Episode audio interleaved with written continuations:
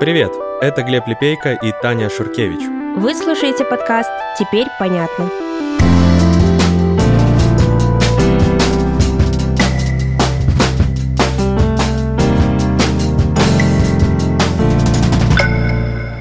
Конец лета в Эстонии выдался горячим. 23 августа Национальная телерадиовещательная корпорация выпустила текст.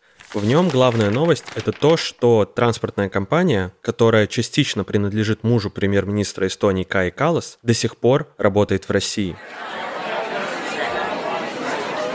Само собой, это был взрыв. Оппозиция начала активно призывать Каласу уйти в отставку.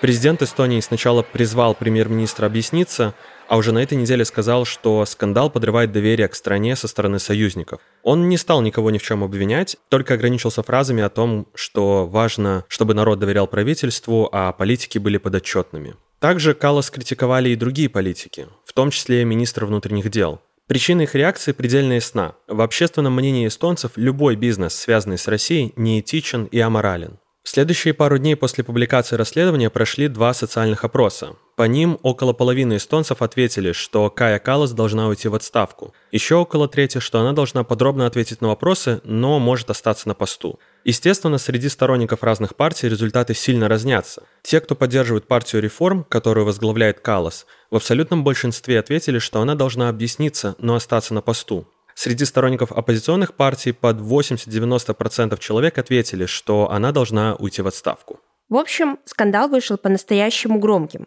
И это серьезный вызов для Каи Калас. Ее активная проукраинская позиция и огромная помощь Эстонии и Украине, выступления за санкции против России, ну и прочее оказались действительно под вопросом из-за этой одной новости. Короче, Глеб, давай разберемся, наверное, что же вообще было в расследовании и насколько серьезны и обоснованы все обвинения против премьера. Итак, суть в чем? Транспортная компания Stark Logistics, которая частично принадлежит Арво Халику, мужу премьер-министра Кая Калас, все еще работает в России. Для материала издание задало ряд вопросов самому Халику по почте, но ответ пришел от гендиректора компании. Тот сказал, что перевозки практически остановились, и сейчас компания сотрудничает только с одним эстонским клиентом и вывозит товары со склада в России обратно в Эстонию. Причем отметили, что это вещи, которые не находятся под санкциями. Гендиректор отказался ответить, какой был объем перевозок после начала войны. Также журналисты отметили, что на сайте компании указан менеджер по логистике на российском направлении. Но директор ответил, что это не обновленная информация, и на сайте тут же человеку изменили должность, и он стал логистом на западноевропейском направлении. Через пару часов гендиректор прислал еще одно сообщение. По его словам, до войны компания могла делать по 60-70 перевозок в месяц на российском направлении. Сейчас это одна-две перевозки в неделю, и все они связаны с предприятием АЭС Метапринт, которое производит стальную аэрозольную упаковку. Компания публично рассказывала о том, что прекращает работать в России. И сейчас вот эти две компании просто выполняют истекающие договоры, а их конечные потребители – международные концерны. Также гендиректор транспортной компании сказал, что после начала войны в работе установили четкие правила. Например, фуры заправляют только в Эстонии, а закончить перевозки должны уже в сентябре. Но это не единственная новость. Другая часть расследования журналистов – это факт, что Кая Каллас одолжила 350 тысяч евро фирме своего мужа Навария Консалт, которая предоставляет финансовые услуги. Халик, муж премьер-министра, единственный владелец этой компании, и ей принадлежит четверть акций Star Logistics. В финансовых отчетах за 2020 и 2021 годы у транспортной компании были продажи в России почти на 600 тысяч евро. Но, что интересно, в отчете за 2022 указано, будто в 2021 компания уже не работала в России, а та сумма в почти 600 тысяч евро из старого отчета была почему-то указана уже на Великобританию. Ну, в общем, подозрительно. Это все, что касается самой публикации. Глеб, давай теперь, наверное, расскажи, что об этой истории стало известно уже после опубликования. Ну, для начала выяснилось, что и у транспортной компании, и у ее клиента AS Metaprint один и тот же основной акционер – Марти Лемендик – Другое издание написало, что с начала войны и до ноября прошлого года компания Metaprint продала в Россию товаров на 17 миллионов евро. Потом журналисты поговорили с Лемендиком и узнали, что уже в 2023 году, за полгода, компания продала на российском рынке материалов на почти 30 миллионов евро. То есть бизнес продолжается до сих пор. Вот транспортная компания за время войны заработала на российском направлении полтора миллиона евро. Сама Кая Калас ответила, что не обсуждала с мужем бизнес, не знала о деятельности в России и не спрашивала, на что он использовал 350 тысяч евро. Чуть позже еще одно издание узнало, что деловой партнер Метапринта, российская компания Аэропром, планировала расширять деятельность, а не сворачивать ее. А кому принадлежит Аэропром? Финансовому директору Метапринта. То есть это все указывает на то, что производитель Метапринт, транспортная компания Stark Logistics и их российский партнер Аэропром — это все, по сути, одна структура, принадлежащая одним людям. Надо сказать, что эффект от публикации был быстрый. 25 августа, через два дня после опубликования текста, Арва Халик объявил, что продаст свои акции в транспортной компании и полностью выйдет из нее. Кая Калас извинилась, что не разобралась в вопросе раньше и не осознала, что бизнес-активность ее мужа может быть неэтичной. И далее она заявила, что в отставку уходить не собирается. Журналисты указали ей на то, что она однажды посетила Метапринт и дважды сопровождала мужа на мероприятиях компании.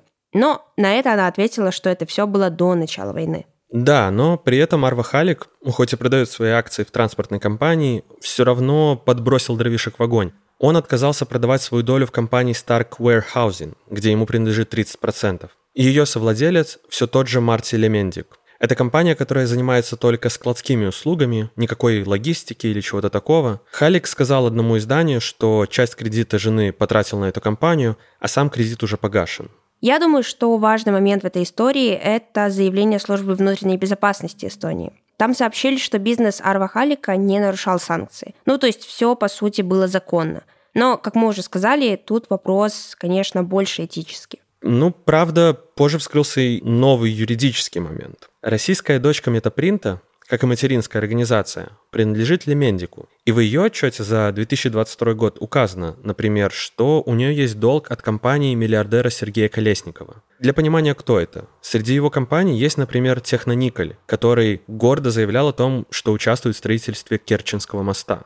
А другой кредитор Метапринта – компания «Тюменские аэрозоли», которая раньше поставляла слезоточивый газ МВД России. Но Лемендик отказался комментировать эту информацию СМИ. 29 августа, в этот понедельник, Кая Калас отказалась прийти на заседание комиссии парламента по контролю за госбюджетом. А во вторник она не пришла на заседание нескольких комиссий, посвященное бизнесу с Россией, а вместо этого была на закладке нового причала в одном из эстонских портов. На протяжении всего скандала Кая Калас, конечно, защищала мужа. Она отметила, что свою долю в транспортной компании он продал за бесценок, и что он понимает неэтичность бизнеса с Россией. Премьер-министр извинил за ситуацию, и в каждом интервью она отмечала, что ее позиция по России не изменилась. Любой бизнес с ней должен быть прекращен.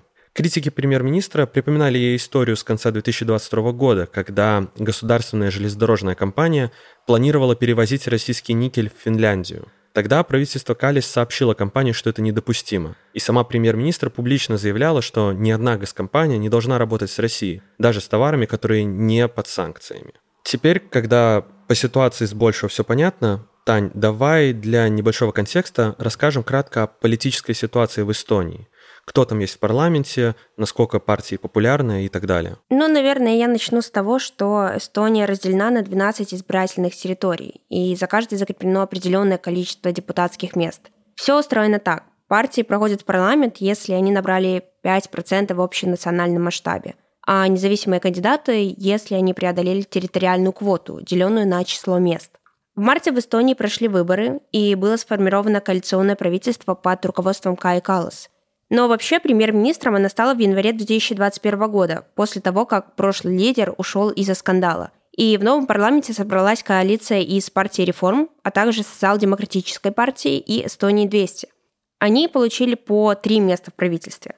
Партия реформ Каллас возглавляет самое прогрессивное коалиционное правительство страны. И, понятно, в Эстонии существует еще и оппозиция. Ей является крайне правый соперник партии реформ консервативная народная партия – ее председателем является Мартин Хельме. Сама партия придерживается идей национализма и консерватизма и критикует нынешнюю политику евроинтеграции. Консерваторы хоть и поддерживают Украину, но говорят, что помощь ей должна быть в меру, без вреда для эстонцев, а беженцев должно быть ограниченное количество. Ну, в общем, традиционная история. Как раз сразу после скандала представители этой партии призвали премьер-министра к отставке. Один из депутатов заявил, что это крайне позорный случай, когда Калас едет по миру и требует прервать деловые отношения с Россией, а ее муж полтора года занимается, ну, по сути, этим же. А какие при этом уровни поддержки у партии сейчас? По последнему опросу партия реформ остается самой популярной в стране. Но от оппозиционной консервативной народной партии ее отделяет минимальный отрыв – почти 25% против 23,6%. Эксперты говорят, что внутрипартийный накал наверняка высок. Они считают, что Калас – известная личность на международном уровне. Но и отставка будет верным политическим ходом и для внутренней политики Эстонии, и для ее позиционирования за рубежом. Некоторые предполагают, что Калас могла бы признать свою ошибку и подать заявление об отставке, а парламентское большинство дало бы ей мандат. При этом ее позиция остается достаточно четкой. Пока что она не собирается уходить. При этом я отмечу, что, по слухам, именно Каллас была претендентом на пост генсекретаря НАТО. И, конечно, эта история сильно усложняет развитие этой цепочки. Ну и помимо этого, произошедшее накладывает отпечаток и на работу самого правительства и ставит вопрос к его этичности. Потому что, ну, мы можем с тобой предположить, что, по сути, такие скандалы имеют последствия. И ожидается, что политик, попавший в такую ситуацию, должен подать в отставку. И огласка такому случаю точно должна быть. Иначе это формирует мнение, будто власть имущие могут совершать ошибки, попадать в подобные истории, и это не отразится на их карьере. Депутаты парламента тоже находятся в сложном положении. Хорошо, но чего ожидать от этой истории дальше? Что будет в будущем? Исход ситуации, ну, логично, пока не ясен, но скандал точно не собирается утихать. Сейчас известно, что фракция Центристской партии начала переговоры с другими парламентскими фракциями о выражении вотума недоверия главе правительства. А вот оппозиционная партия вообще пошла в разнос. По ее мнению, партия реформ, которая отказалась осудить действия Каллас, разделяет ее вину. Но помимо прочего, они осудили и другие партии в коалиции. По словам консерваторов, ответственность несут они все. По их словам, они все принесли пользу путинскому режиму и вред Украине. Более того, консерваторы призывают к внеочередным выборам.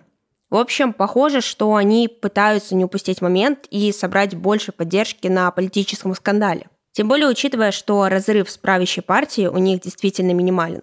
Партнеры партии реформ по коалиции, конечно же, тоже вынуждены реагировать, но делают они это не радикально и, кажется, пытаются смягчить ситуацию. Социал-демократическая партия и партия Эстонии 200 заявили, что это дело не приведет к развалу правительства. А министр иностранных дел Маргус Сахна сказал, что доверие должно быть восстановлено.